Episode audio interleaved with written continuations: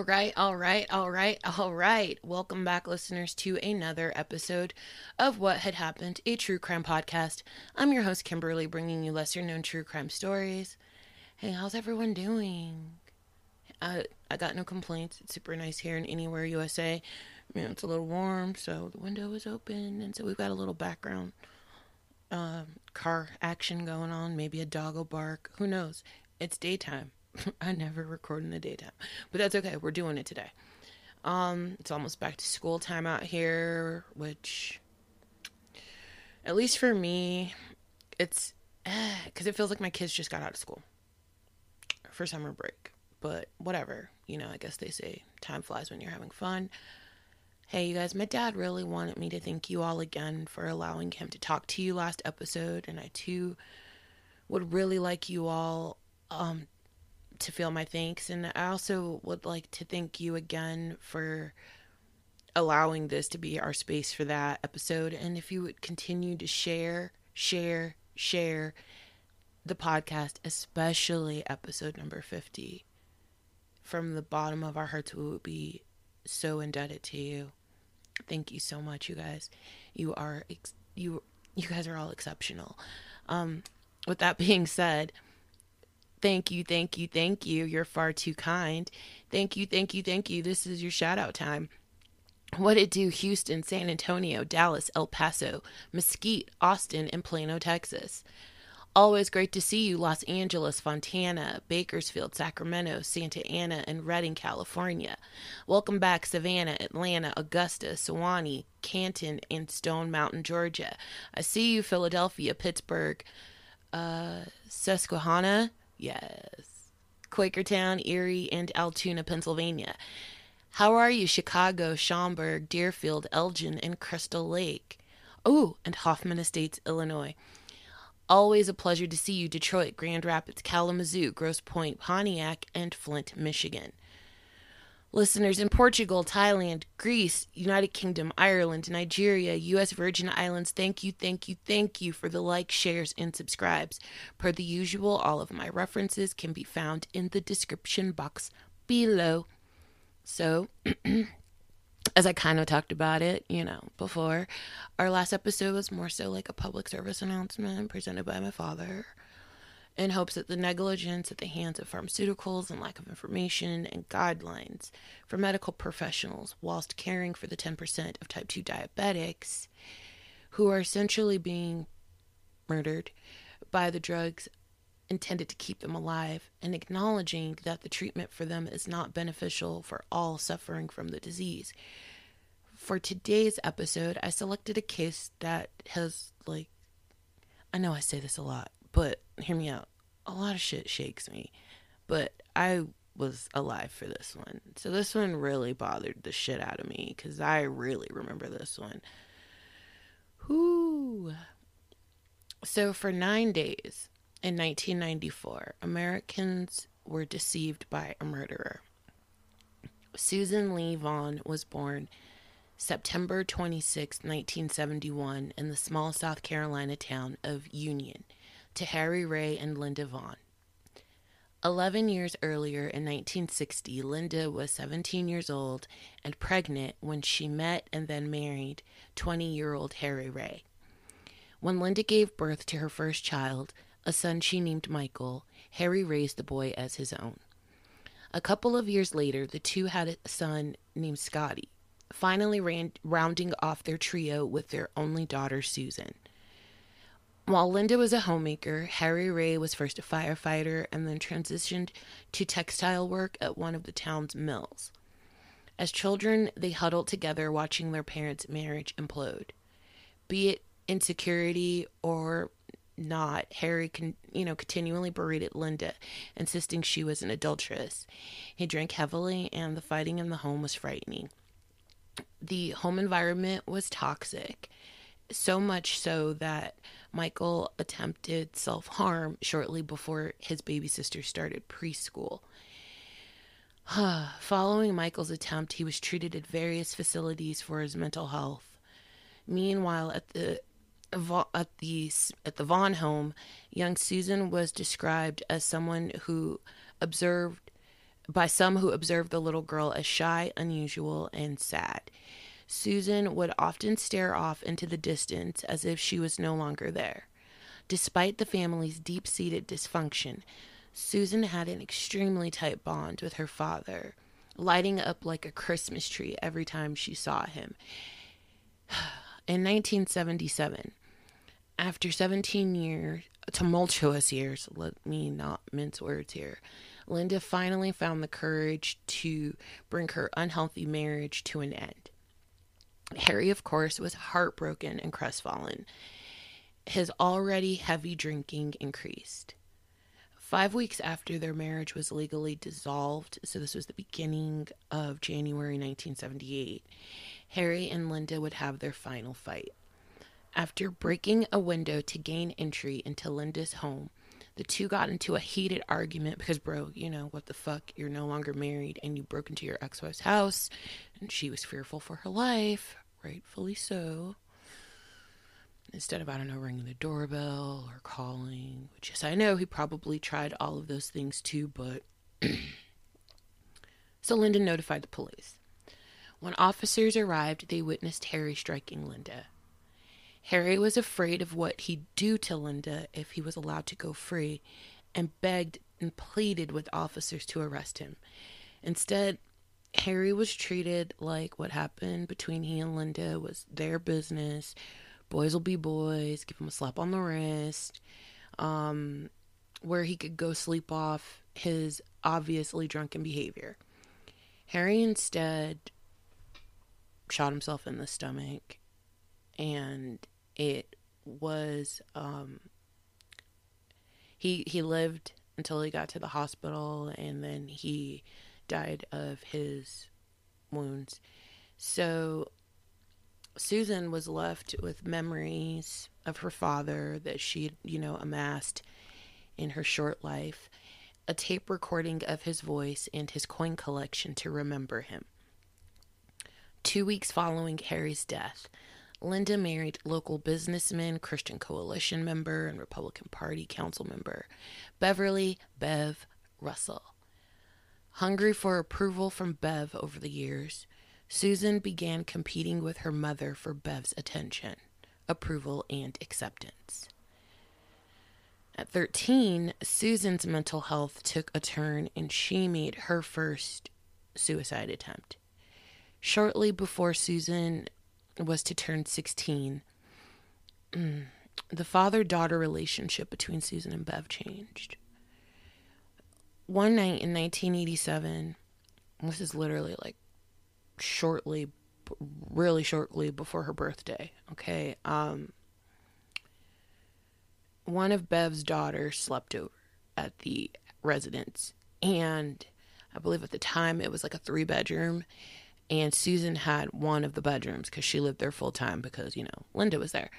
And so she had to give her bedroom up to her stepsister when she spent the night.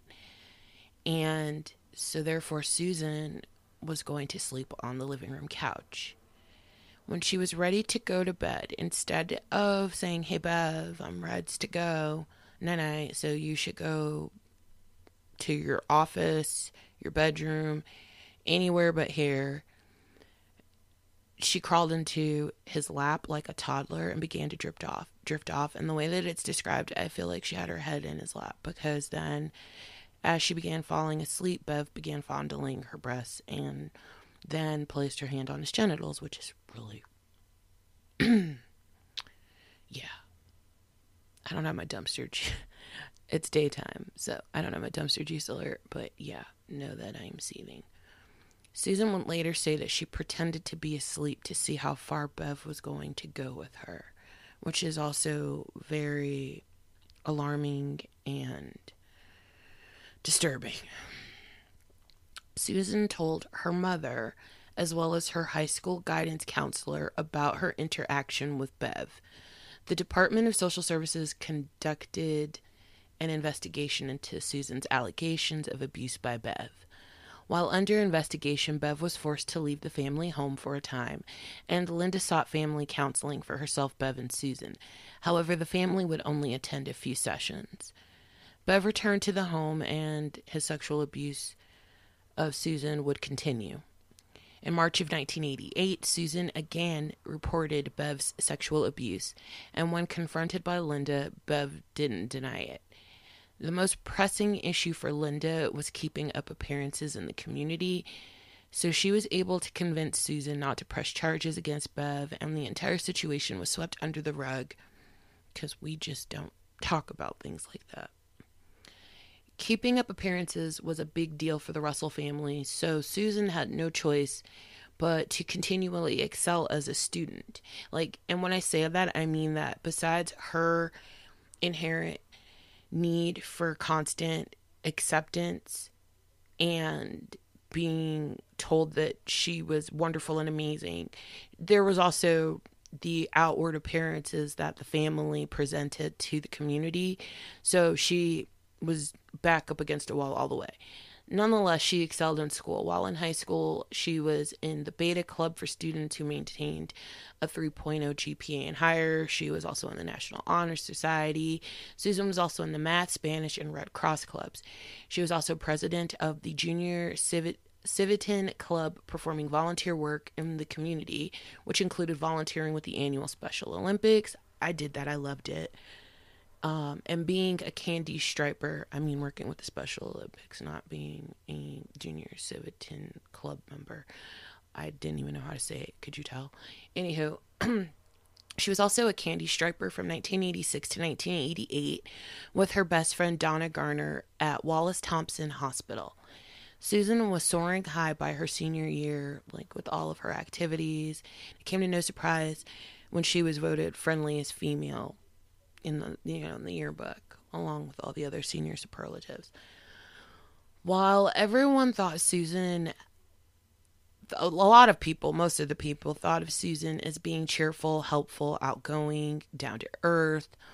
All of Susan's busy making was a way to hide what was happening within the Russell home, i.e., the abuse, and in her private life. Susan's junior year in high school, she began working for the grocery store chain Winn Dixie as a cashier. After six months, she was promoted to head cashier, and then shortly thereafter, bookkeeper. Soon, Susan began an affair with a married coworker as well as dating another coworker. It wasn't long before Susan was pregnant and had an abortion. While Susan's married lover learned she was playing the field with another coworker, he abruptly ended the relationship, which sent Susan into a tailspin. Just as she had when she was 13, 17 year old Susan attempted to end her life. After spending a week in the hospital following her suicide attempt, she was given a month to recuperate. When Susan returned to work, she and classmate co slash coworker David Smith.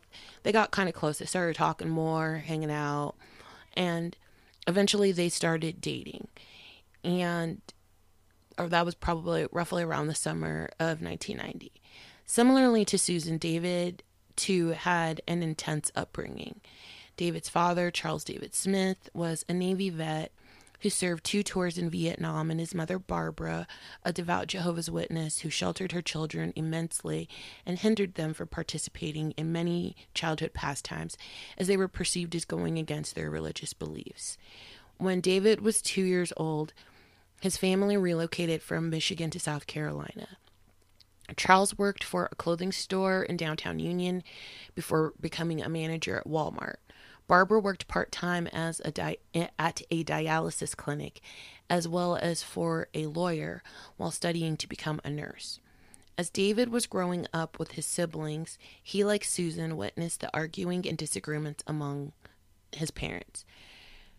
Charles David disagreed with Barbara about her religious beliefs and practices, namely distancing the family from the community because they weren't like the Smiths um, who, you know, were living in town and all this other stuff, they were, she had them kind of off in the cut a little bit, like in the country. Eventually, Charles David and David both would reject Barbara's religion, and David would end up moving into his great grandmother's home, which was next door to his parents. At the time, David's older brother Danny was also living with great grandmother Malone. While a teen, David maintained decent grades in school and was 16 when he began working part time at Winn Dixie as a stock clerk. David was described as having a strong work ethic, which also translated to the project he decided to undertake on his great grandmother's property. For years, David worked long and hard renovating a small home located on his great grandmother's property in hopes of one day making it his own. While David initially viewed his relationship with Susan as being a casual one, the two decided to get married after Susan became pregnant. Although the pregnancy and marriage wasn't planned, nor was the timing perfect, David was confident he would be able to provide a home for his soon to be family. Most young people in Union got married and began their families after graduation, so they had it in the bag. It also helped that they both worked at Winn Dixie and you know they were making decent money between the two of them. So they wouldn't be completely reliant on the help of their family unlike you know a lot of other young couples starting out. When linda and bev learned of susan's pregnancy they were upset. David and susan had no college education and david was not from the same social and economic circles as the russells those thoughts didn't deter David, who had plans of completing the renovations and moving Susan into the home on his great grandmother's property. And Susan seemed okay with his plans initially until Linda and Bev saw the home themselves. The couple was able to come to a compromise, however, and um, Susan would end up moving into David's great grandmother's home after the wedding. On March 4th, 1991, the Smith family took a big L. David's 22 year old brother, Danny, died from complications of his Crohn's disease. Although the Smith family was in deep mourning over the loss of David's brother Danny, the Russells continued to press forward with the plans to have Susan and David's wedding as soon as possible. Linda didn't want to run the risk of Susan's pregnancy showing if they prolonged the nuptials, although she was only like a couple months pregnant at the time. On March 15th, 11 days following Danny's death, 20 year old David and two month pregnant 19 year old Susan were wed at the United Methodist Church of Bogansville. Three months following the death of Danny Smith and the wedding of David, his father, Charles David, consumed with grief, attempted suicide. Fortunately, Susan found her father in law lying on the floor following his overdose of pills and got him rushed to the hospital. Charles David's suicide attempt was the final straw in his marriage, and he and Barbara, like, completely, like, went their separate ways, um, divorcing. While hospitalized and being treated for depression, Charles David would meet his second wife, Sue. This first pregnancy would be smooth sailing for Susan, and on October 10th, 1991, Michael Daniel Smith was born. After giving birth, Susan enrolled in various classes at the Union branch of the Uni- University of South Carolina. From the very beginning, there were problems in the young couple's marriage. From Linda's unsolicited advice and unannounced visits and meddling and butting in, to Susan and David's dis- differences of opinions on the couple's finances, as well as their working relationship, with David being Susan's boss. The pressure in the Smith home was a lot. Following their first wedding anniversary in 1992, the couple took a little break, and Susan started seeing a former flame slash coworker. When David learned of Susan's affair, he was enraged. Excuse me. Though they tried to work things out again, they'd quickly separate again in the summer of 1992, with Susan and Michael retreating to Linda and Bev's home on and off again throughout the summer and fall. In November 1992, Susan became pregnant with she and David's second child. The following month, after deciding to reconcile again, Susan told David that the only way their relationship could last would be if they moved into a better home. So the family of three would move into a quaint little ranch style home on Toney Road, I believe it was, uh, shortly thereafter. And her parents were so generous, they provided the couple with the down payment for the home. Unlike Susan's pregnancy with Michael, this second pregnancy was cumbersome. She was said to have felt fat and ugly during this time.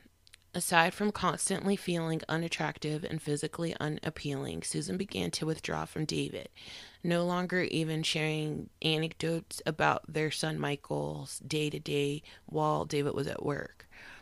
Feeling shut out and lacking affection from Susan, David began an extramarital relationship with coworker Tiffany Moss. While Susan wasn't necessarily interested in David, she was also jealous.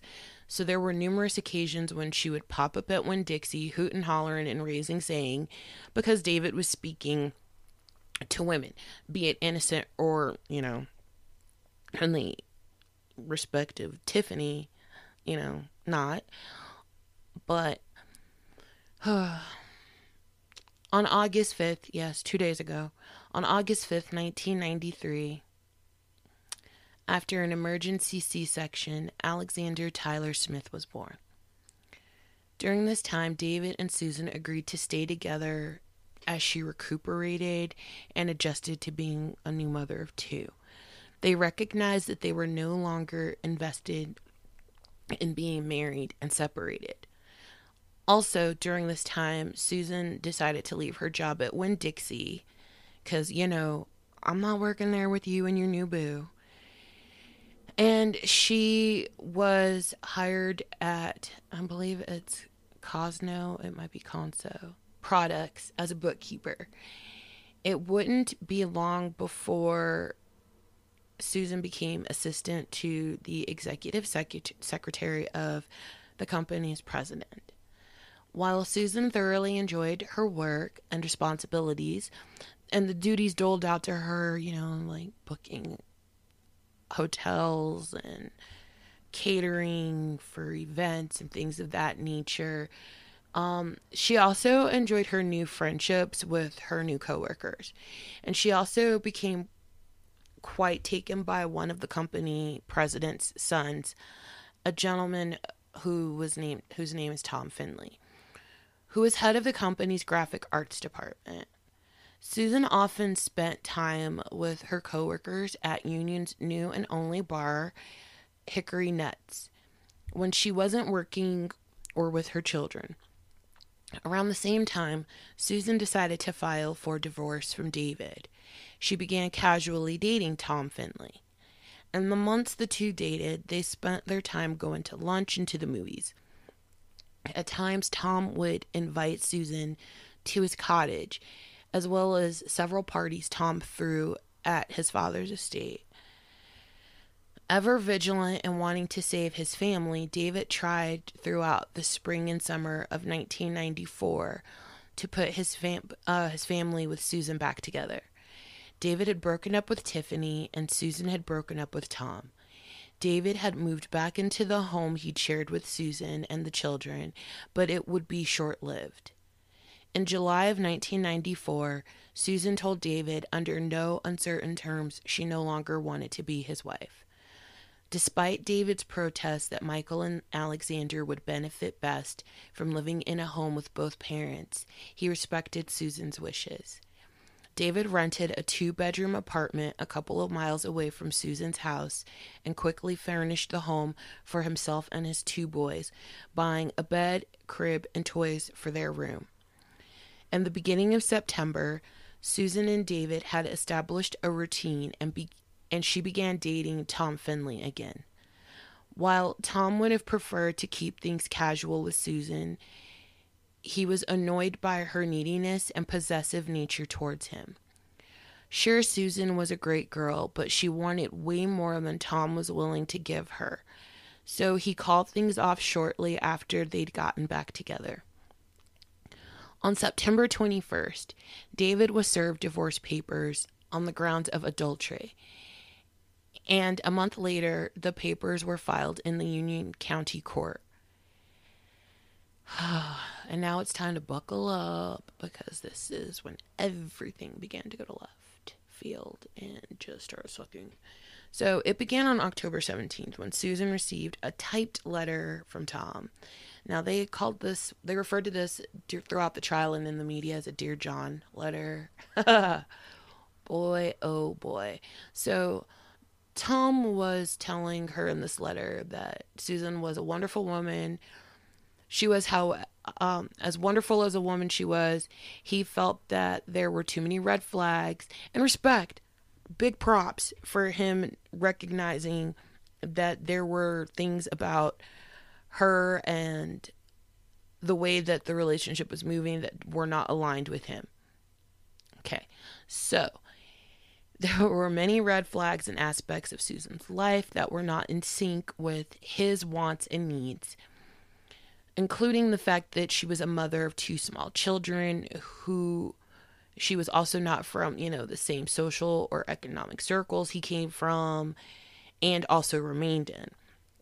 Tom told Susan how impressed he was, how snarky, oh, thank you, how impressed he was by her attending college part time and encouraging her to continue with her studies. Sidebar it's literally the punch on the shoulder and I like you a lot too sport and the pat on the head.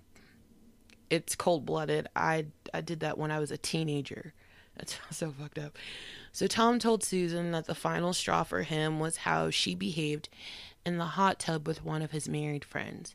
Tom described the humiliation he felt witnessing Susan and his married friend heavily petting and kissing whilst nude in the hot tub. He told her that if she ever expected to marry a nice man, she ought to behave like a nice girl and drop the motherfucking mic. Boom. So, yeah. Whew. Following the Dear John letter, Susan's divorce was filed in court, you know, like I said, on the 21st. On October 23rd, desperate and not willing to accept Tom's breakup, this is a Sunday, Susan drove to Tom's cottage. While she sat with him trying to win him back, she confided in Tom that she and her stepfather, Bev, had been in a sexual relationship from the time that she was 15 and not ending until the spring of 1994. While she was hoping that Tom would be sympathetic and want to take her back, instead he was in shock and mortified at her omission, opting to put distance between them. By Tuesday, October 25th, Susan had begun to unravel after completing the morning routine of caring for the boys and getting them off to daycare, Susan drove to work with the intention of mending things with super ice cold Tom. Although both were a part of the overall coworker lunch crew at a restaurant that was like roughly like 10 minutes or so outside of town in Buffalo, um, you would think that she was not even in the room. While everyone chirped in conversation, the usually boisterous Susan sat quietly sulking as Tom avoided her gaze. After lunch, Susan asked her supervisor if she could go home early. And when she was asked, you know, hey girl, what's wrong? Susan confided that she was in love with a man who didn't love her back.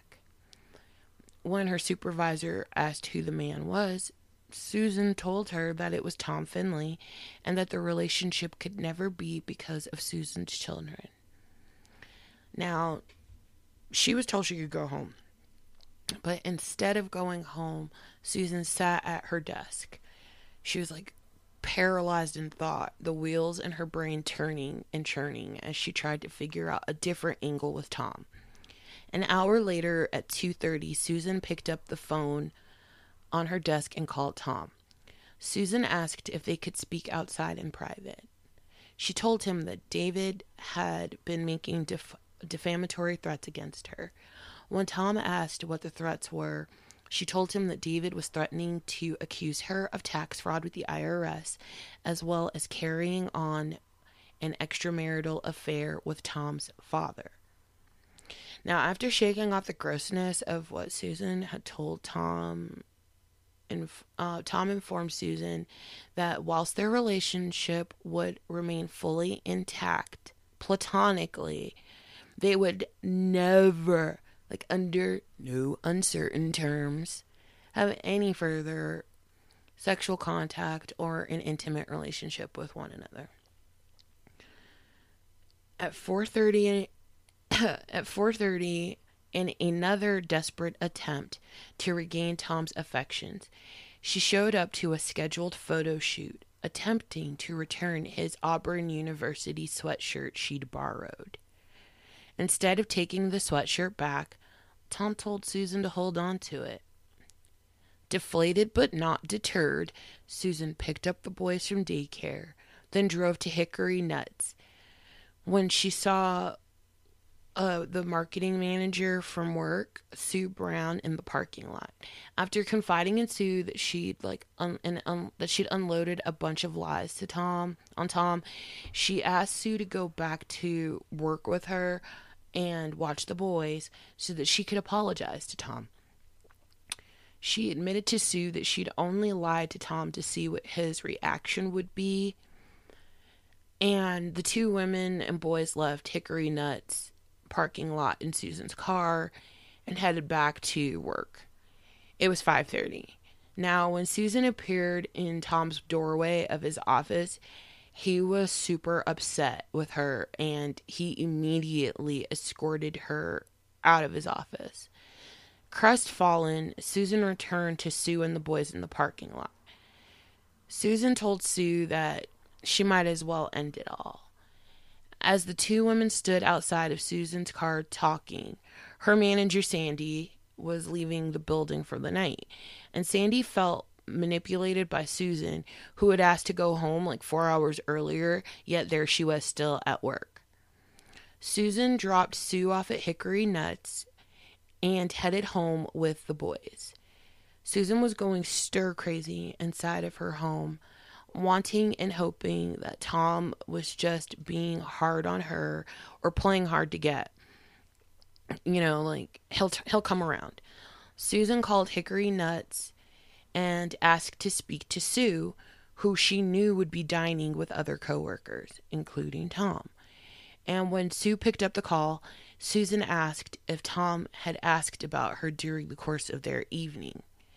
When Sue told Susan no, Susan hung up the phone and wrote a letter saying that she'd never felt so sad and lonely in all her life, among other things.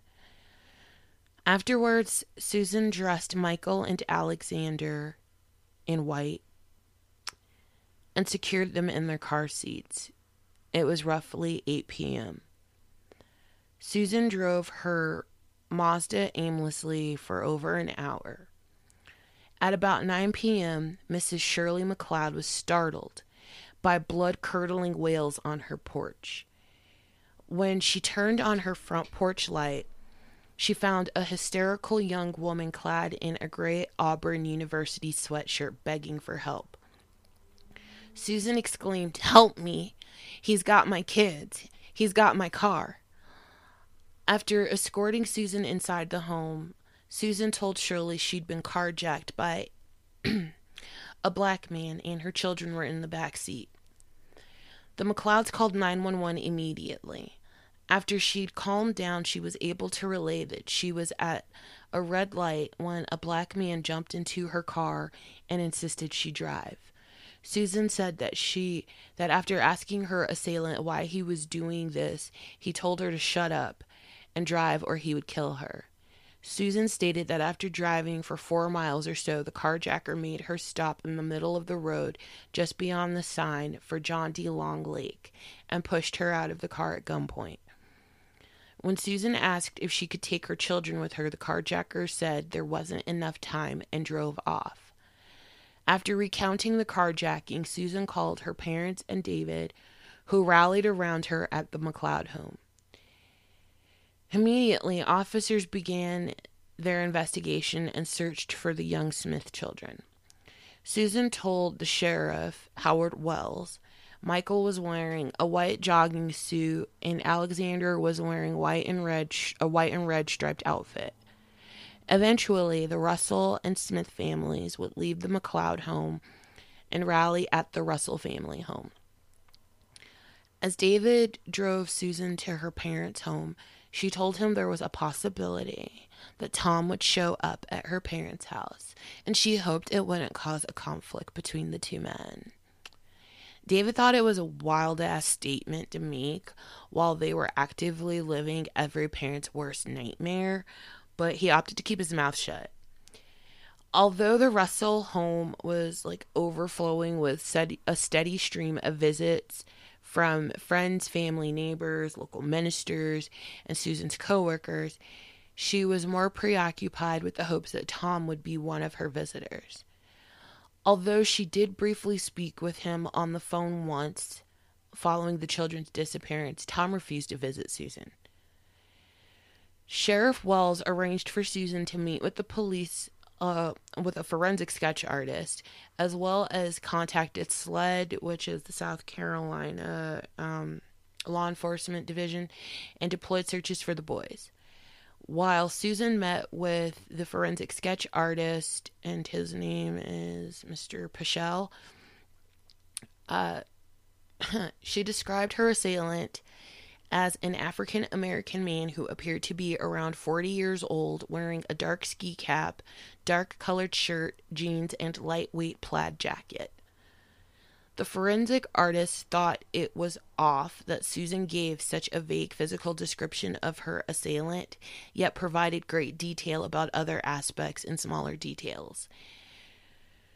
Ah, oh, sigh. When the sketch was completed and submitted, it was circulated throughout the local media, um, Union and surrounding areas. And along with images of both the children and Susan's missing Mazda, you know, like that that whole mashup. When word of this broke, the Adam Walsh Center stepped in, offering their assistance with the search as well. Uh, it was later discussed and decided that um, on the evening of October 26th to make a plea to the media for the safe return of the children. The lead SLED investigator and the executive director for the South Carolina chapter of the Adam Walsh Center both agreed it would be instrumental in helping solve the boy's disappearance. While David was shy and nervous, he agreed to do anything to help bring his children home. Initially, a local news story covered by local radio stations and the Union Daily Times newspaper, um, the story gained traction and became national news. Yellow ribbons hung around trees and doors as the community of Union banded together in their hopes for the boy's safe return. For their first statement, Susan and David stood in front of the Union County Sheriff's Department. Heartbroken, David's voice trembled as he composed himself and made the following statement quote, To whoever has our boys, we ask that you please don't hurt them and bring them back. We love them very much. I plead to the guy, please return our children to us safe and unharmed. Everywhere I look, I see their play toys and pictures. They are both wonderful children. I don't know how else to put it, and I can't imagine life without them. Following the first press conference, David and Susan returned inside, where Susan would be interviewed for six hours. The following day, both David and Susan were administered polygraph tests by the FBI. While David's results showed zero deception and that he had zero knowledge of what happened to his children, Susan's test was inconclusive, and she showed the greatest level of deception when asked if she knew where her children were. Immediately, Susan was told that she had shown signs of deception. She, in turn, told David she didn't think that she did well with the test and that she felt as though they might be doubting her heroine tale, y'all. Having eliminated David, he was only polygraph tested once. Susan, on the other hand, was given polygraph tests every time she was interviewed. Investigators found numerous inconsistencies in each of Susan's accounts of the events of October 25th. Susan stated that she called her mother and asked if she could visit with her mother, but her mother had plans. She stated that the boys were fussy while she made them pizza for pizza for dinner. She also said that Michael wanted to go to Walmart and she acquiesced. Susan said that Michael also wanted to visit her best friend's fiance and had made arrangements to do so. Susan said that there were no other cars on the road when she came to a stop at the red light on Monarch. There were no witnesses or evidence that Susan or the boys, however, were at Walmart, and the light at the intersection at Monarch only turned red if there was a car on the cross street.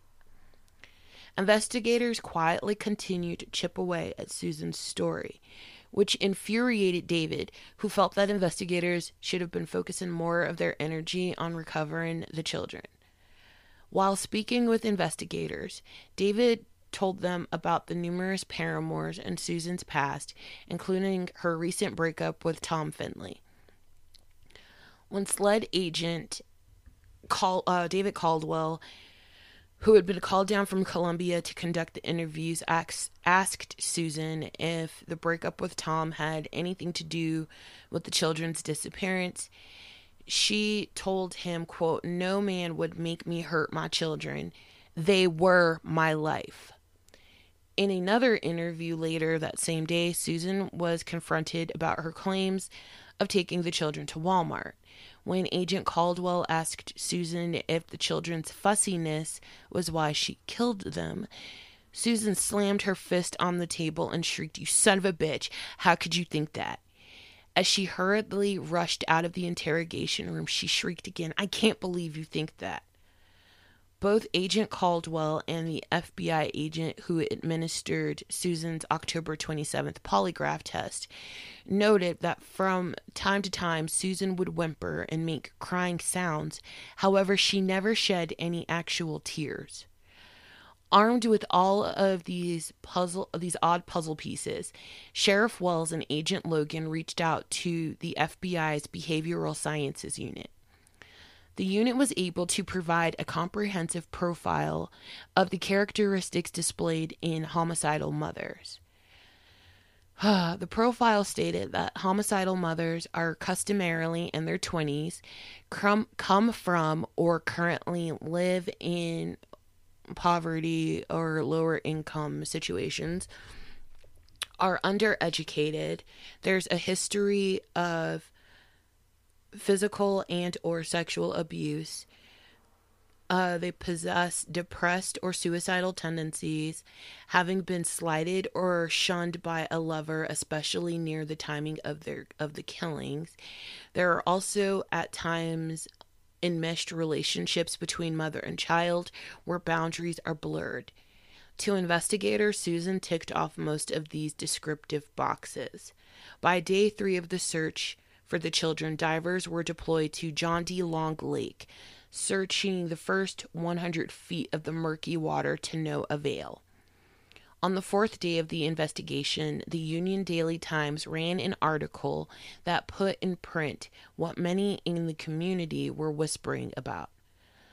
Susan's story of an African American man getting car, uh, man carjacking her and abducting her children wasn't quite gelling as it should have. Many, especially in the African American community, felt it was outlandish that any black man would be foolish enough to abduct two white children.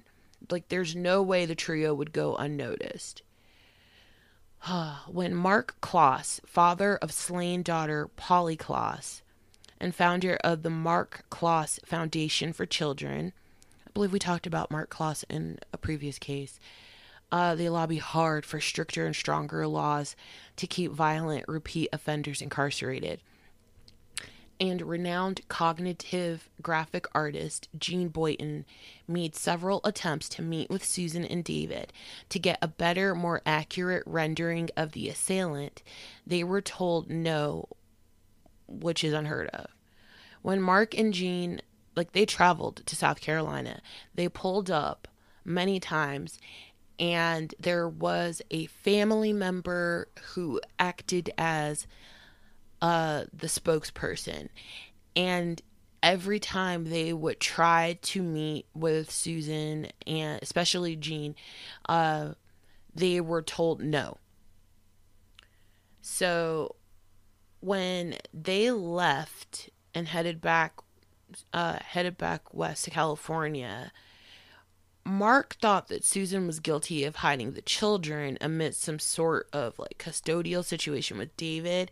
Like he totally felt that she was guilty of something because every other parent would be chomping at the bit and jumping at the opportunity to get a more accurate rendering of the person who has absconded with their children. So, who there was that. On the sixth day, there was hope as Seattle police notified the investigation, a 14 month old child was found abandoned by a man driving a car with South Carolina license plates near a motel. But as quickly as there was hope, it was immediately dashed when the child was found to not be Alexander with all of the various law enforcement agencies concluding, unan- concluding unanimously that they felt that Susan was their only suspect. They began to figure out how to get her to confess to the location of the boys and what she did to them. Recognizing Susan was a master manipulator, they decided the best way to apply the amount uh, the best way to apply the amount of pressure needed to obtain a confession was to unleash the media on her. The sheriff appeared in what now amounts to sound bites, um, where he delivered purposefully crafted press releases to the community and the national media, con- uh, conducted around the clock coverage as well as interviews with David and Susan. America's Most Wanted even traveled to Union, South Carolina to tape a segment covering the boy's abduction. Bright and early on the morning of November 3rd, 1994, the Russell home was extra active. David and Susan would use the Russell family living room as the backdrop of their three network morning show interviews. On CBS this morning, when asked if, quote, all of the truth had been told, Susan said she could see from outsiders. It could appear that she was involved. However, she could never do anything to harm her children. When asked the pointed question if Susan had any involvement in their disappearance, she protested, saying she and the Lord knew the truth. And then she like put her hand over her heart and it was a whole production. She proclaimed that quote, I believe it takes a very sick and emotionally unstable person to uh be able to take two beautiful children like that, to be able to keep them from their parents, to keep them from where they do belong. Um, I, I, I can't imagine wh- why anyone would want to do anything such as that. End quote. While David asked the nation to keep their family and most importantly their sons in their prayers, Susan nodded in agreement. When David was asked if he believed Susan, he said, quote, Yes, I believe my wife completely. By that afternoon, Susan and David had canceled their afternoon interview with the Union Daily Times, and Susan like privately met with investigators again. Worn down by the constant presence of media and pressure, Susan finally caved. In a tiny room in the family center of the First Baptist Church, Susan sitting across from one Susan was sitting across from Sheriff Wells and like they were sitting so close that like their knees were touching. And he confronted Susan with all of the facts that he had as well as, you know, a couple of tools that they employ to coax, you know, a confession, which is totally legal. He told her that her varied details didn't add up. He told her that he knew the story of the black carjacker was a lie. After telling her it was time to tell the truth, Susan repeated that she was so ashamed and asked the sheriff for his gun so she could kill herself. When Sheriff Wells asked why she would want to kill herself, she told him, quote, "You don't understand, my children aren't all right. After sobbing and unloading her life story, which included her various sexual relationships and her abortion, she was allowed to write out her confession, knowing that although it would most likely be very self serving in its accounts, it was the only way to keep her talking. Investigators stood by as Susan's teenage script of loops and hearts to replace the word filled two pages. In those pages, she spoke of how suicidal she was on the night of October 25th, how she'd planned on killing herself, but thought it was selfish to abandon her boys, so they'd have to come with her. Susan stated that as she coasted in neutral down the boat ramp of John D. Long Lake, she panicked and placed the car in park three separate times before finally stepping out of her Mazda and finally releasing the emergency brake, allowing the blackness of John D. Long Lake to swallow her car and children.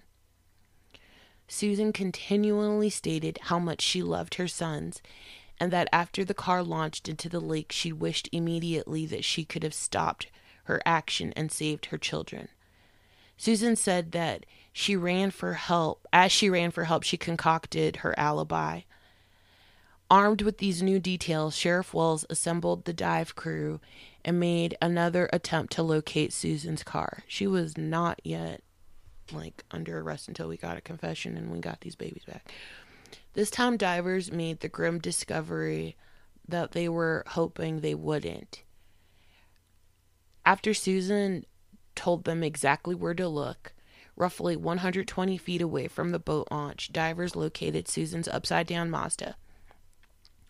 When the second set of divers arrived, with lights better equipped for the murkiness of John D. Long Lake, they identified one of the Smith children's tiny hands was resting against the window of the car.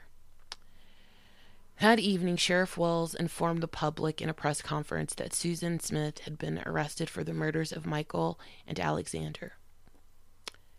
While the community sat in disbelief, local religious figures as well as family members of Susan and David came together, um, especially driven to heal the wounds Susan caused when she accused an African American man. Scotty, Susan's brother, told the Union Daily Times, quote, We apologize to the black community of Union and everywhere and hope you don't believe any of the rumors that this was ever a racial issue.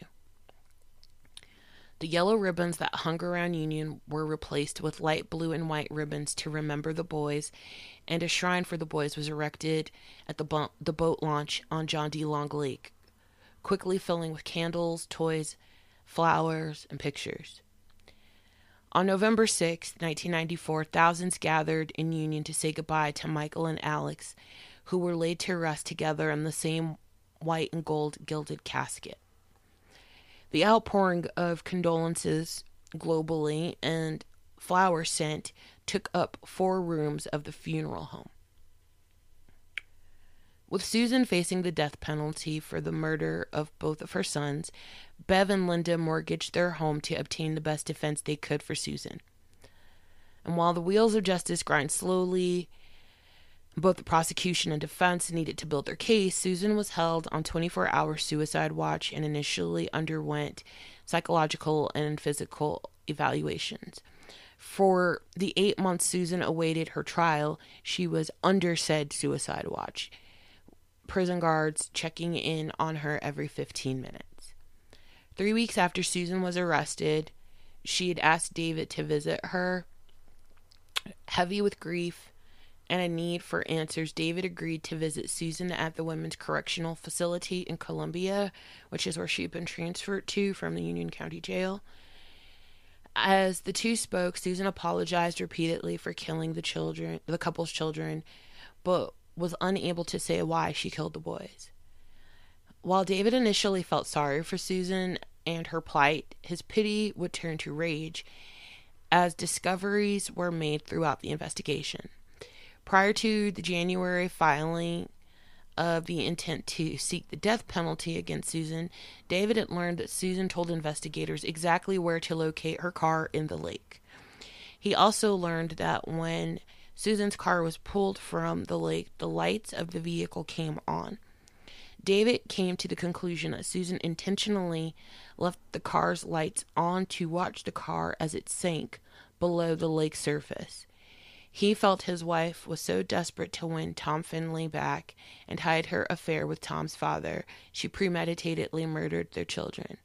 And for that, he wanted her blood. He wanted her head on a pike. He wanted the death penalty. On January 16, 1995, the intent to seek the death penalty was filed, and she was eligible for the death penalty because the crimes committed were at one time and against people under the age of 11. So, because she committed two crimes at once and also committed them against minors under the age of 11, she was eligible for the death penalty. To avoid issues on January 27th, the judge issued a gag order against the release of any prejudicial materials that had not been presented to the court. Now, unlike the highly publicized and gavel to gavel coverage of the O.J. Simpson trial, which was happening happening, you know, in tandem in Los Angeles, Judge William Howard was not willing to roll the dice in South Carolina with the Susan Smith trial banning cameras in the courtroom. Susan would be diagnosed by Dr. Seymour Halleck as having a dependent personality disorder a genetic predisposition for depression that only crops up when she feels alone or that she is abandoned. He found that she is only depressed in those times, and it's only when she's depressed that she is suicidal. He found that Susan's depression was uh, most likely began as a child, and the prosecution was all, would also have psychological evaluations conducted on Susan as they prepared for trial. In May 1995, David and Susan's divorce was finalized. In the divorce, David was given the Mazda that was fished out of John D. Long Lake, and the children's clothes and toys were divided equally between David and Susan. David would end up having the car completely totaled after the trial completely was done with. after being found mentally competent to stand trial, and no change of venue was requested, Susan's trial began on July 18, 1995. However, the first day was filled with excitement. There was a bomb threat that was received, forcing the court to be evacuated. The man who called the threat was quickly apprehended and arrested. Due to the disruption, opening statements were heard on July 19th. Um, that's also when we had our first juror who was swapped out for an alternate because it was found that she had credit card fraud and she didn't disclose. Um, the state told jurors that Susan lied and manipulated the community. Special special prosecutor Keith Giese, I hope I'm saying that right, told jurors that Susan was calculated and murdered her sons because they stood between her and the relationship she wanted to have with Tom Findlay. When the defense addressed the court, Susan was portrayed as a disturbed, childlike person who snapped after a lifetime of sadness and abuse. Throughout the trial, witnesses and experts were called to the stand. Sheriff Wells testified to the small lie he told Susan to obtain her confession. Knowing in his gut that there was no black carjacker and seeing all of the racial pain Susan's claim had placed on the community, and not just the community, realistically, it was nationally. Um, actually, fuck it, statewide. I meant to say statewide. Um, I, I lost my place on the script. Um, I do have friends that lived throughout South Carolina, and I did inquire how it was during that time, and they said it was hellacious. Um, so they told, you know, they knew, he knew, he knew that she had stirred up a whole crop of shit that was, you know, not cool and was going to form some kind of a rift, and he didn't want to see that. So he told her that he knew that she was not carjacked at the intersection she said she was on because there was an officer conducting surveillance at the intersection. Afterwards, Susan tearfully confessed to the murders of her sons. It wasn't until Su- Susan confessed that he placed her under arrest because he stated he needed confirmation of his suspicions. SLED agent Logan testified to Susan's background and history of abuse and relationships. Other agents testified about their initial suspicions of Susan, how they, she made crying noises but never shed tears throughout the investigation. The forensic sketch artist Roy Paschal testified to his skepticism of Susan's description of the carjacker, calling her description vague. Jurors heard from Tom Findlay, who described his short relationship with Susan, and his testimony was helpful for both the defense and the prosecution. While it was true he'd broken up with her and had all of these red flags, he had kind words for her. Three of Susan's coworkers testified that Susan stated she wondered what life would be like if she hadn't been, become a young wife and mother.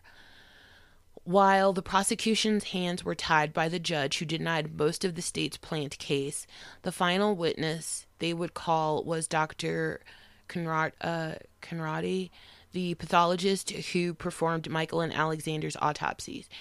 Due to the horrible decomposition the children underwent being in the lake for nine days, the jury was not allowed to see any photographs from their autopsies, nor were they allowed to hear about the conditions the children's bodies were in.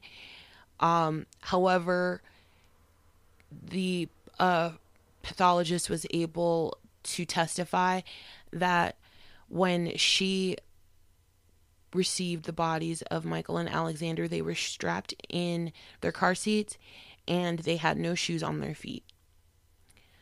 After two days, the state rested. The defense's approach was to display Susan's deep seated mental and emotional issues. They never denied Susan was responsible for the murders. They did, however, call into question her mental state and intentions. Uh, they kept going back to her saying that she had intended to kill herself and her letter, all of that stuff. Um, let's see here. Sorry, I lost my place again. So they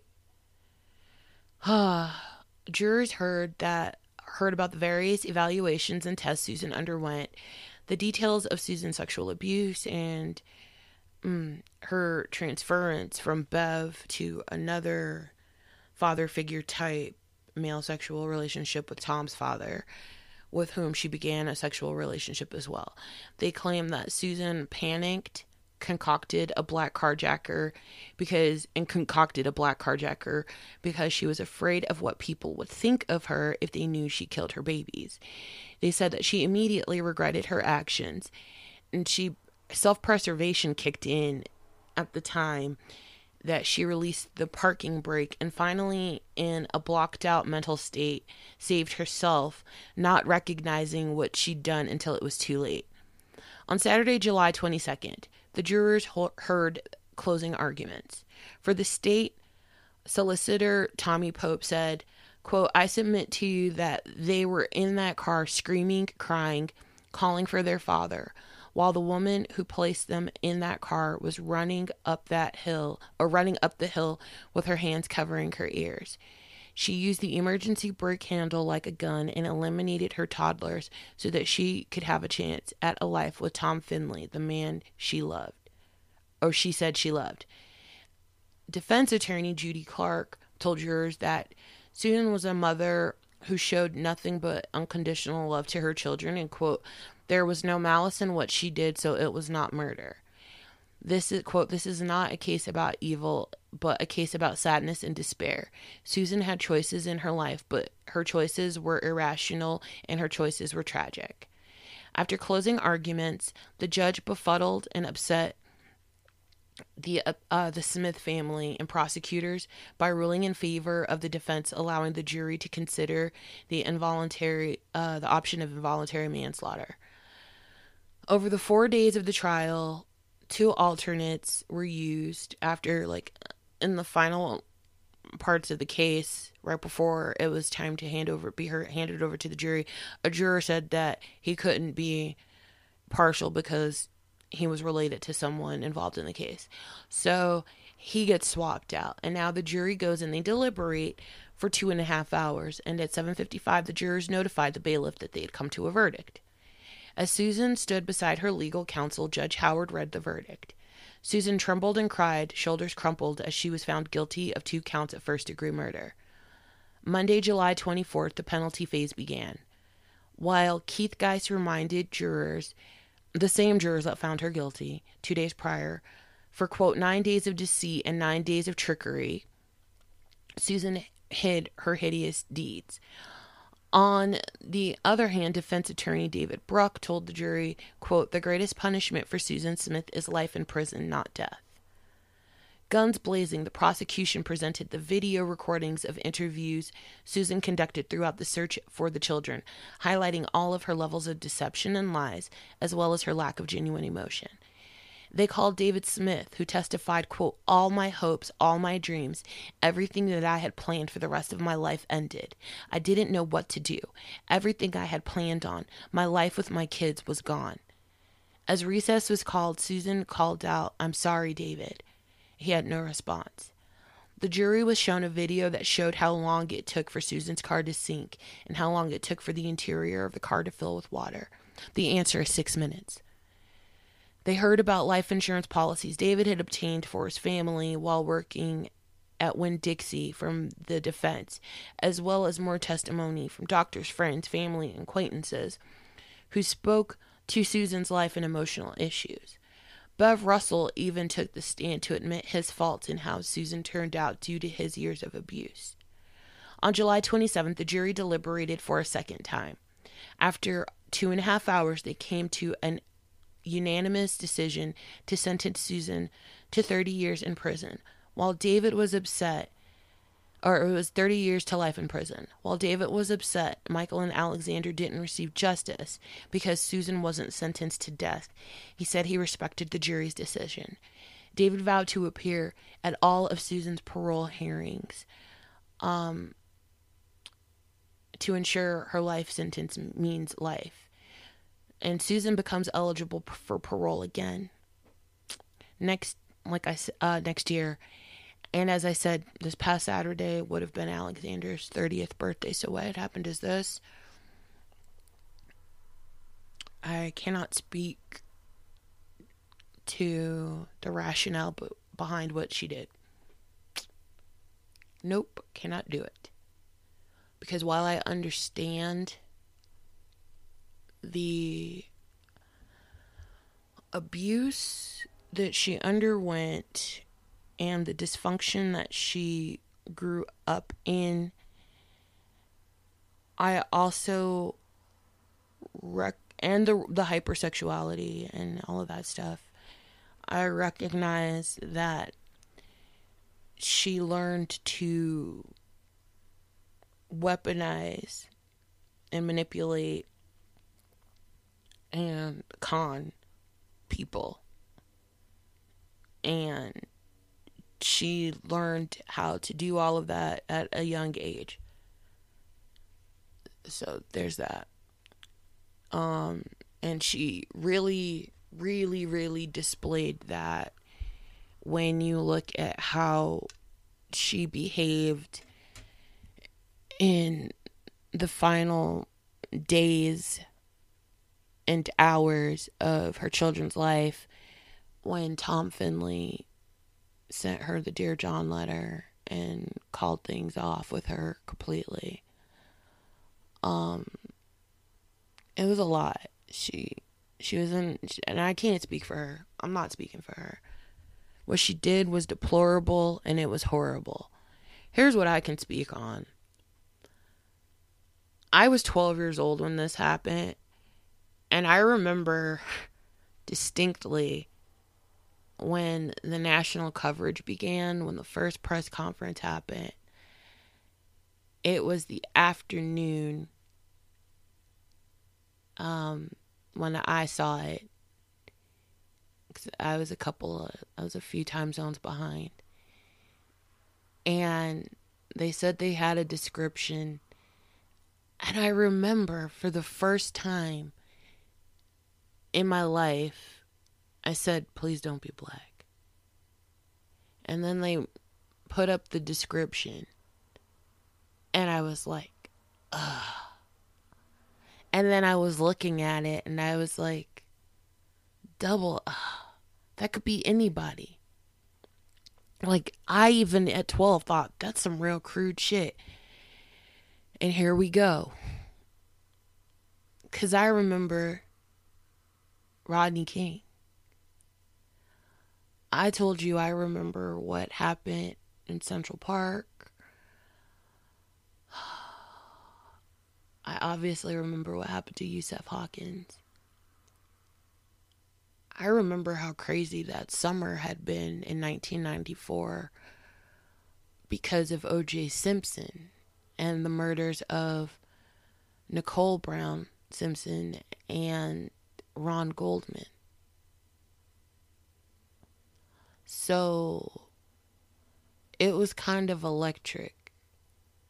People were feeling a little bit emboldened and, you know, a little razzly and dazzly with all of this going on um, nationally and in the media. And I just really remember being a kid, but picking up on all of that. And then I also remember listening to her squawky ass voice. And for the first time in what had happened history i think i'm gonna actually try to play some of this for you real quick. Because i can i don't want to come off as being someone who is just hating on this woman because i have a lot of dislike i do because of what she did and all of the hell that she caused but it was the way that she delivered her pleas for her children. It was not believable, even when she was talking. And it gave to me when you're a kid and you're about to get in trouble, so you start making noises and crying to avoid the trouble that you're going to get into. So, um, let's see here. I, I, I, I, I, I.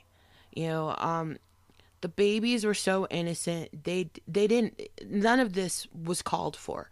None of this was necessary. None of this. There was. Here's the nine one one call. We need to know something. We, we're trying to ask her now. A Mazda Protege. What color was it? A burgundy Mazda Protege. Get him going, Pam. I got two kids. Okay. That's a black guy, she said. Okay. Black male. Yes, ma'am. You know which way? Do, do you know which way he went? Does she, Daddy, ask her if she know which way he went towards. Was he? Did he have a gun? Ask him, did he have? Okay. Wait till he comes back. He's trying to get it out of her now. Did he have any weapons, gun, anything? Did he have a. That, look, going towards Chester. Did he have a gun or a weapon? Anything? Say he had a gun?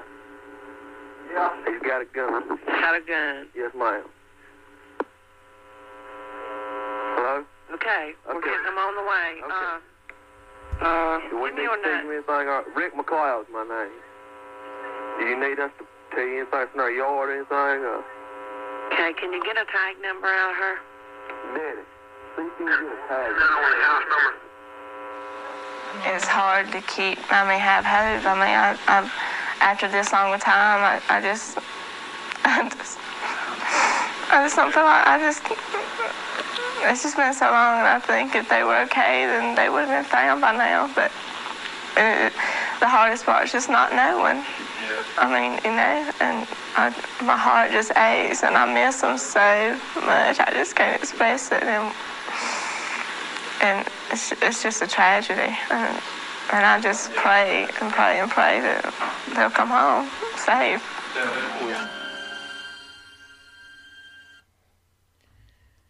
It was a tragedy. It was a fucking tragedy.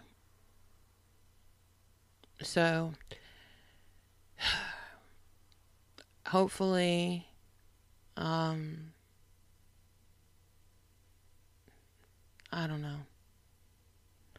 Hopefully, David Smith, who I, I've seen um, some interviews with him, uh, after all of this, a few years passed, he was able to um, get a second chance at becoming a father, which is amazing. And so I hope that he and the family are all well. And um, that's all I got. Because this was so un. I've got more. You know, this was very selfish, obviously. This was very self serving. Um, I absolutely believe that while she may not have intentionally used, had racial malice behind identifying her fictitious assailant as a man of color, I think that for her, it just removed uh, further doubt from her claims. Uh, if she said that someone who was the polar opposite of her, a white woman, would be a black man, um, as the person who stole the car and took the children. Um, so I really don't believe that she was like, I don't know. I don't know her heart. I don't know her. I don't know how she was rolling. I don't necessarily feel that she was scared of black people. I don't know that. So I'm not going to put that narrative out there. Um, but what she did was deplorable as fuck. She made it really hard in the streets for a bit, for a minute there, for people.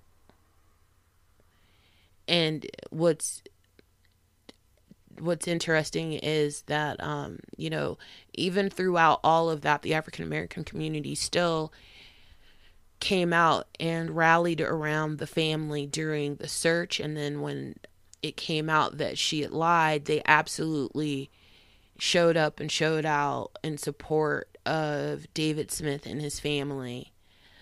Um,